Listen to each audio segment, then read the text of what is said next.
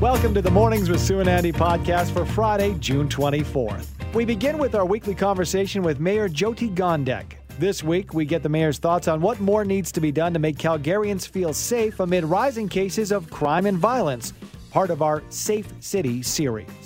Next, we head south of the border and catch up with Global News Washington Bureau Chief Jackson Proskow. Jackson brings us details on a proposed gas tax holiday being floated by President Joe Biden and the latest in the ongoing January 6th insurrection inquiry. He's one of the top minds in the CFL and just happens to be the president and general manager of the Calgary Stampeders. Ahead of the Stamps Week 3 matchup against the Edmonton Elks, we catch up with John Hufnagel. And finally, just in time for the weekend, a new movie for fans of the King of Rock and Roll, and an edge of your seat horror flick based on the writing of Stephen King's Son. Another edition of Couch Potatoes with Brett McGarry. What's fueling the rise of crime and social disorder in our city? Is there anything we can do about it? 770 CHQR presents an in depth conversation making Calgary a safe city. Yes, addressing the safety concerns of Calgarians. That's the topic we've been digging into all this week. And joining us now on this Friday morning to discuss and put a cap on our Safe City series is Mayor Jyoti Gondek. Good morning to you, Madam Mayor. Good morning. Don't know what happened. I don't know what happened either. We'll take responsibility for it because we don't want to blame the mayor for anything. But oh, we do fun. want to pick your brain this morning because I don't know if you've heard uh, our Safe City series that's been running all week, and there are a lot of concerns about different aspects of safety within this city. Overall, though, your perspective, do you think the city of Calgary is a safe city? You know, this idea of being uncomfortable, being um, downtown, or being unsafe is the question we keep asking ourselves. And I can tell you that in all the conversations I've had with stakeholders, there has been a shift.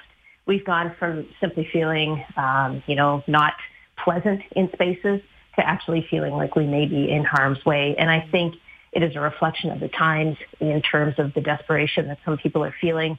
Uh, there's also a criminal element that did not exist in this way in the past. And Calgary Police Service has told us very clearly that criminal element is preying on people that are in positions of vulnerability. And so we've got to look at this um, together and work on it collaboratively. We've invested money into increased um, officers to help things on transit. We have worked with the police service to create partnerships to help people get the supports that they need. And it will be an ongoing effort. We, we are looking at this very seriously. Do we, uh, Madam Mayor, do we look at other cities for solutions that they've had success for? I know that, you know, it's almost like one of these things that if you have an issue and somebody else has had success or solved it, you might as well draw off their experience. Is that something that's being done? Andy, it's an excellent question, and it's absolutely something that's being done. That's why we take the time to attend Federation of Canadian Municipalities. It's also another reason that we work with um, other cities in North America places like Houston. Um, there's a couple of cities on the West Coast that have created collaborative models where if it's a mental health call or if there's any sort of health implication to a call that comes into 911, it's not just deployment of a police officer. It is someone that also has access to medical records should that be needed. If it's a domestic violence call, there's an expert that knows how to deal with those situations. So when we have seen those models work in other places, we've tried to port them here and I have to give Calgary Police Service full props for the fact that they're investigating this with us to make sure that they're deployed on actual police calls as much as possible, freeing up their time to deliver police service and handing other calls to other organizations that are better suited. Eh, eh, on that note, and it's probably a dumb question because I'm sure I know the answer, but do you think that the police and do the police think they've got the staff and resources they need to keep us all safe on Calgary streets? what we heard a couple of weeks ago when the police service came with police commission to give us an update is that their recruitment efforts have ramped up and their training efforts have ramped up. They went through a lot during the pandemic. Uh, they lost a, a, cycle of recruitment because of the pandemic. So they are playing catch up. Uh, we have known that for some time, actually. There was a recruit class that was put on hold because they couldn't even keep up with attrition at the time. So they are actively trying to get more officers in place. Let's go back to transit because this is something that does, and you you'd mentioned that something you folks are looking at, uh, Mayor. But this seems to be almost daily. I'm seeing on social media pictures that I, I can't even believe are in our city. could it not be as simple as you know having you know not just adding more officers, but having a, like almost a station at each uh, C train, for example, with like a bylaw officers? Yeah, and you know what? We have talked about having officers on on each of the major routes. One of the toughest things for us right now that we're dealing with, and this is why we have to engage other experts, it's the toxicity and um, the addictive qualities of the street drug supply that's creating an incredibly strange situation that's hard to deal with. Uh, users are reacting in a very de- detached and violent manner. And it's something that officers have not had to deal with before. And certainly the public has not seen this before. So that's one of the, the angles that we're trying to address. Um, we're working with our provincial partners to make sure that we are dealing with all of these issues and actually getting to the core. Changing uh, topics just slightly before we let you go, Mayor, you've been attending the Collision Conference or the Olympics of Tech. How are you selling Calgary as a destination to relocate tech companies and to build that side of things? You know what was really interesting? I spent um, two days at the conference and in meeting with prospective businesses that are considering expanding operations. And we talked about this combination of looking for talented individuals to work in their companies and also attracting capital. And that's been the chicken and egg conversation. Is it when you start drawing more capital that talent starts locating in your city? Or is it the establishment of talent that draws capital? And Brad Parry from Calgary Economic Development and I have been looking at the research that's been done. We have demonstrated now that we have a critical mass of people who are talented in the ways that tech firms are looking. And that's drawing capital to our city. So those were, that's the crux of the conversations I had. People were really excited that Calgary turned up so well at Collision. So many of our startups were there and all of us delivered the message that this is a great city to live in. And then the economist ratings came out and proved our case. Good stuff. Thank you so much for your time. And, uh, you know, we'll, we'll catch up next week. In the meantime, have a great weekend, Mayor. You have a great weekend, too. Take care.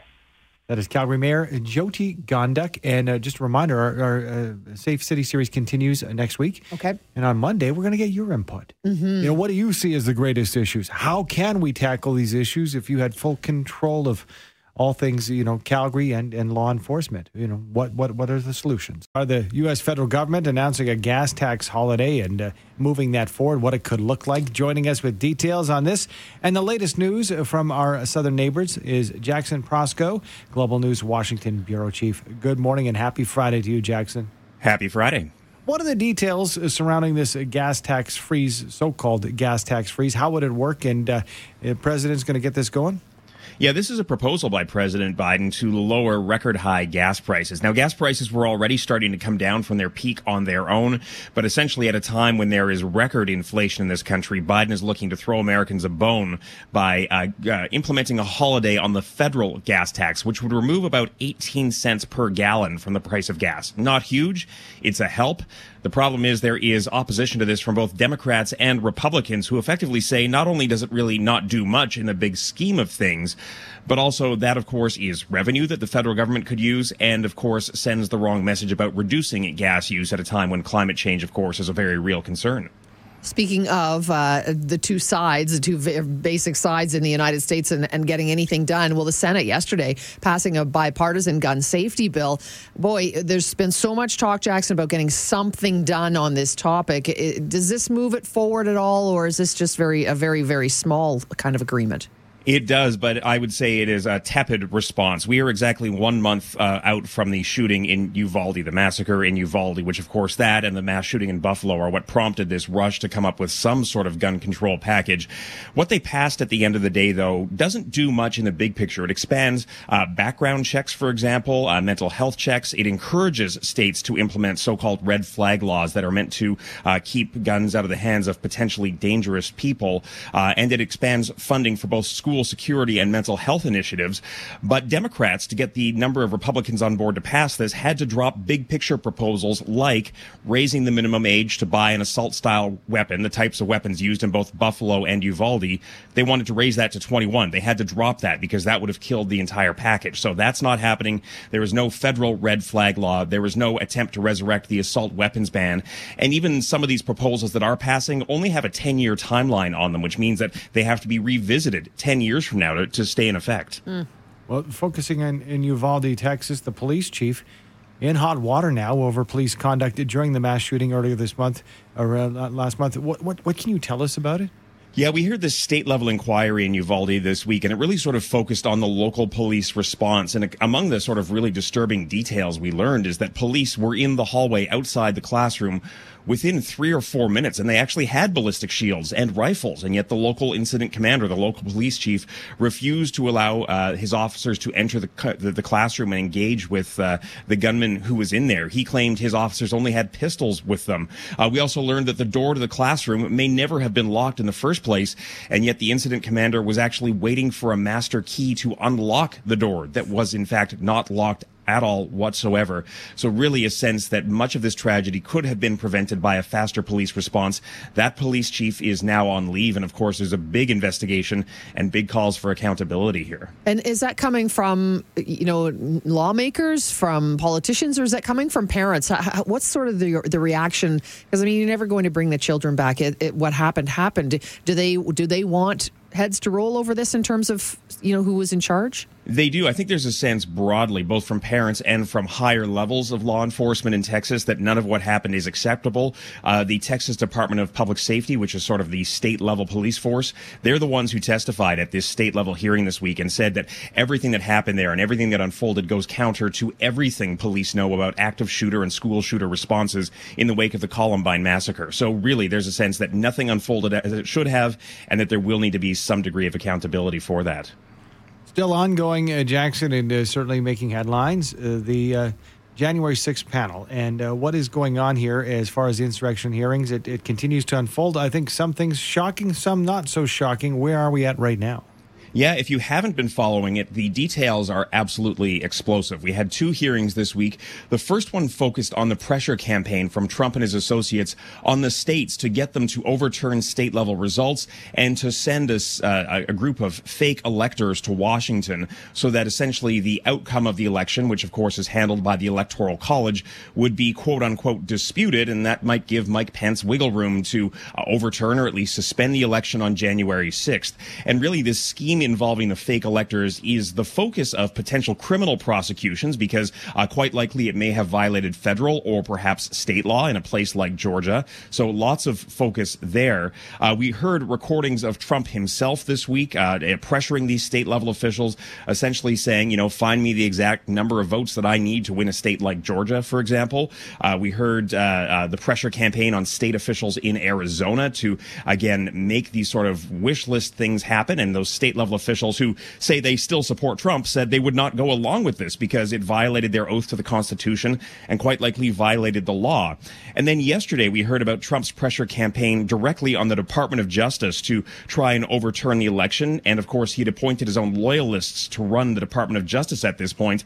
And essentially what it comes down to is Trump told his, lo- uh, his loyalists at the Department of Justice, hey, just say the election is disputed. Leave it up to the Republicans in Congress. We'll handle it from there.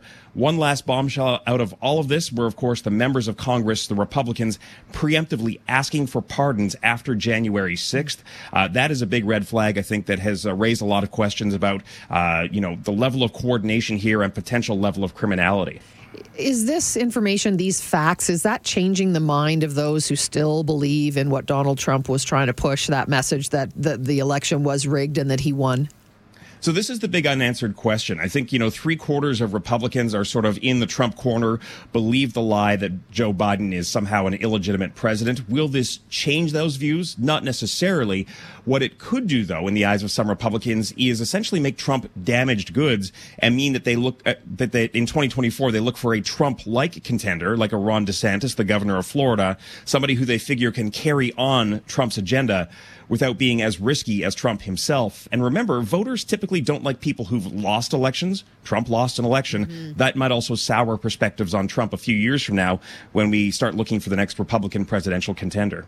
Before we let you go, Jackson, this is interesting, and it's not just a U.S. thing. There's been, you know, gray areas surrounding e-cigarettes, and now the U.S., the FDA, is ordering Juul, the company Juul, to stop selling e-cigarettes in the U.S. kind of a setback for the company, and this is kind of a big deal. Could be a precedent, couldn't it? It is a big deal. Essentially, the FDA down here said that Juul didn't li- uh, deliver sort of significant or, or uh, enough evidence about the toxicology of their products. And essentially, they're saying you can't prove that these are safe, pull them off the market. Of course, there's a lot of concern about teens and young adults uh, using these products with an unknown sort of health risk attached to them. And by one survey, uh, more than 2 million American teens are believed to be vaping right now using Juul products. So this is a significant development uh, on the public health front. Wow. Okay. Thank you so much. Oh, so many things you've updated. Thanks for your help. Have a great weekend. Happy Friday to you. Happy Friday. Have a great weekend. Thank you, you too. I always appreciate checking in with Jackson. He's got the goods on every topic we need to ask him about. Jackson Proskow, Global News Washington Bureau Chief.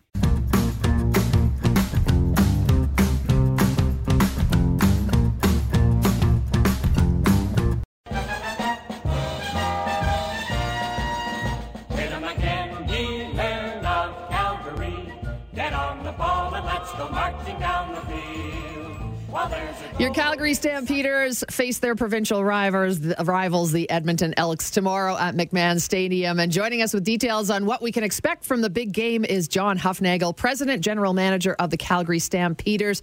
Good morning, John. Thanks for being with us. Oh, Sue, good morning to you, and uh, it's great to be here. Well, a pleasure to chat with you. We always love to get your take uh, ahead of a big game like this one. Um, I know we're still at the beginning of the season, but anytime we take on our provincial rivals, it is a big deal, isn't it? Yeah, you're right. And, uh, yeah, we played the Battle of Alberta four times this year, uh, so uh, winning the first one would uh, obviously be an advantage. Speaking of winners, you had a personal win inducted into the Canadian Football Hall of Fame. How does it feel, and what does an honor like this mean to someone like you, Huff? Uh, and it was a very humbling experience. Uh, uh, I was thrilled by it. I was very uh, excited that so many of my family members uh, made the effort to get there. Uh, they came from all over North America, California, Texas, Florida, and Pennsylvania. So it was a great weekend, and um, uh, obviously we wanted to win. And we got to win. Uh, don't want that type of win anymore, though. Yeah, yeah. too too hard on my heart. I'm too old. Let's talk about uh, what we can expect from the big game, Huff. Uh, we take on Edmonton. It's always a big, uh, important clash for the fans. Is it yeah. as big a deal for the players? Oh yes, it is. And you know, I mean, it's a game uh, between two teams that are still trying to find themselves. I mean, yeah, we we're two and zero, and they're zero and two, but you know, uh, we haven't played great football uh, for 60 minutes uh, yet, and we're going to have to do that. Uh, it's going to be a very uh, difficult game. Uh, the players do have a break after this game, and uh, uh that can be a distraction. So hopefully we're all on point and uh, do the necessary things and play good football for 60 minutes. Talking with John Hufnagel, President and GM of the Calgary Stampeders. And I'd like you to, you know, if you could give us a comment not only on the Stamps, but on the state of the CFL, Huff, when it comes to, you know, we had that hiccup, we had the pandemic. We know that everything in life was put on hold. Do you feel like not only the Calgary Stampeders, but the CFL is back up to speed where we were uh, before the pandemic? Well, we're getting there. I mean, the pandemic probably had more of an impact on the Alberta teams and uh, the other teams in, uh, in the country but uh, uh, the people, I believe, are getting excited about getting back into McMahon Stadium. Hopefully, uh, they'll start showing up more. Uh, uh, we're a little disappointed in our crowds uh, in our preseason game in our home opener against Montreal. You know, but uh, it's supposed to be a great day on Saturday, uh, 20 degrees, sunshine, and uh, watching a 2-0 team trying to stay undefeated. All right, John, we're going to make you uh, make a prediction at this point in time. Yes, it's still early in the season. You can give us a prediction on this weekend's game and maybe even as we head towards the whole end of the season. Do you think the Stamps have the talent and the depth to bring home the cup once again? Well, every year we go into the season thinking we have a good enough team uh, to compete for the Grey Cup. And then it all depends uh, how, how do the players respond. Uh, you know, how much luck do you have? I mean, we've won championships, but we've had to have a certain amount of uh, good luck uh, to accomplish that. So, uh, like I said, we're, we're still a young team, especially on the defensive in the defensive secondary. They're coming around. Um, um, I really like uh, our athletic ability, uh, both in all three phases of our game. Uh, so we just have to put the games uh, together, uh, get better each and every week, and grind it out. And I I believe that we'll be one of those teams uh, vying for it at the end of the year. Got our fingers crossed, and I know we'll be cheering on the red and white tomorrow night against those pesky Elks. And thanks for the update. Thanks for your time, John. Thank you, Sue and Andrew. Appreciate it. That is John Hufnagel, President and uh, General Manager of the Calgary Stampeders. Again, pregame kicking off here at 3.30 tomorrow uh, with kickoff at 5 o'clock. Hit him again, ye men of Calgary. It's our Friday catch up with Brett McGarry of the Couch Potatoes and a couple of, you know, real half decent picks and completely different picks. First one, we're going to go back in time and tell a story that's been told before, a retelling of a story of one of the greatest of all time, Brett. That's right. The first movie out of the gate this weekend is Elvis. I wish to promote you, Mr. Presley. Are you ready to fly? I'm ready ready to fly. Elvis is directed by Baz Luhrmann, who's done movies like Romeo and Juliet, Moulin Rouge, and The Great Gatsby. Elvis is played by the relatively unknown Austin Butler, and which is probably for the best that they went with somebody that most people know. He was uh, in the Quentin Tarantino's Once Upon a Time in Hollywood. He was at the Manson commune or whatever, but uh, I never, I had never actually Mm-mm. heard of this guy. Harry Styles the famous singer from One Direction, now a successful solo artist. He actually vied for the role of Elvis, but they shot him down because they said, You're already a big star. We can't have a big star playing yeah. an even bigger star. So they just went with an unknown, which I think is great. And, but then as for the big star in the movie, Tom Hanks plays Colonel Tom Parker, who is Elvis Presley's promoter. The reviews for this pretty good. Uh, currently, it's at 81% on Rotten Tomatoes, and the consensus seems to be that it's a pretty standard biopic, but uh, the added benefit of Baz Luhrmann's energy and style, which is always unique, and a terrific lead performance by Butler. I think this movie looks incredible. It looks pretty neat. I, I wasn't quite sure about the casting of him, but I think you're right, Brett. It had to be somebody who was an unknown. And uh, from what we understand, uh, Priscilla Presley and the Presley estate have given it two thumbs up. Is that right? Yep, that's right. Yeah. So it looks uh, like they treat it with respect, and they show that uh, Colonel Tom Parker, uh, as his promoter, sometimes was good for Elvis and sometimes not so good mm-hmm. for Elvis. So uh, yeah, I'm looking forward to seeing this. Not sure if I'll go to the theaters to see it, yeah. but if you're if you're a big a fan of the King, then this will be the movie for you. Thank you. Got to, Thank you very much. well, hey. you knew you knew that was coming. Oh yeah, that's uh, got a built-in audience there, and this one here. A good horror flick just in time, a few months early uh, from Halloween. But uh, the Black Phone, this one looks very interesting. Yeah, I think I saw the trailer for this, I don't know, six months ago, and I thought, wow, that looks interesting, especially because Ethan Hawke is in it. Once again, the movie is called The Black Phone. Would you like to see a magic trick? Who is this? The ones he took before you. He's watching you, but we're here with you. You have to hurry, or you'll join us too. So the black phone is about a 13 year old kid named Finney who is abducted by a killer played by Ethan Hawke and he's trapped in a soundproof basement where there's, you know, screaming is a futile exercise, but there is a phone on the wall which is disconnected but then it starts to ring. So he answers the phone and realizes he's speaking to the ghosts of this killer's previous victims, Ugh. and the the ghosts are uniting to try to help him get out because they don't want anyone else to fall victim to this killer. So it's a inter- it's an interesting concept. The, the, it's based on a short story from Joe Hill, who is the son of Stephen King, mm. and uh, apparently that story is really good and really scary. This movie's getting good reviews, uh, around eighty six percent Rotten Tomatoes, but the, the the consensus there is that probably could have been a little scarier, but it's still a solid adaptation of the story. It sounds horrifying, and anyone related to Stephen King should be able to lay out a pretty terrifying movie, I would think, with a story like that. Thank you very much, Brett. Couple of, as you said, very, very different ones, but something to watch for at the uh, on the big screen this weekend at the movie theaters. Hey, have a great weekend, Brett. You too. He is Brett McGarry of the Couch Potatoes. Thanks for downloading and listening to the podcast. Don't forget to subscribe, rate, and review for free at Apple Podcast, Google Play, or wherever you find your podcasts. And tune in to Mornings with Sue and Andy from 5:30 to 9 every weekday morning on 770 CHQR.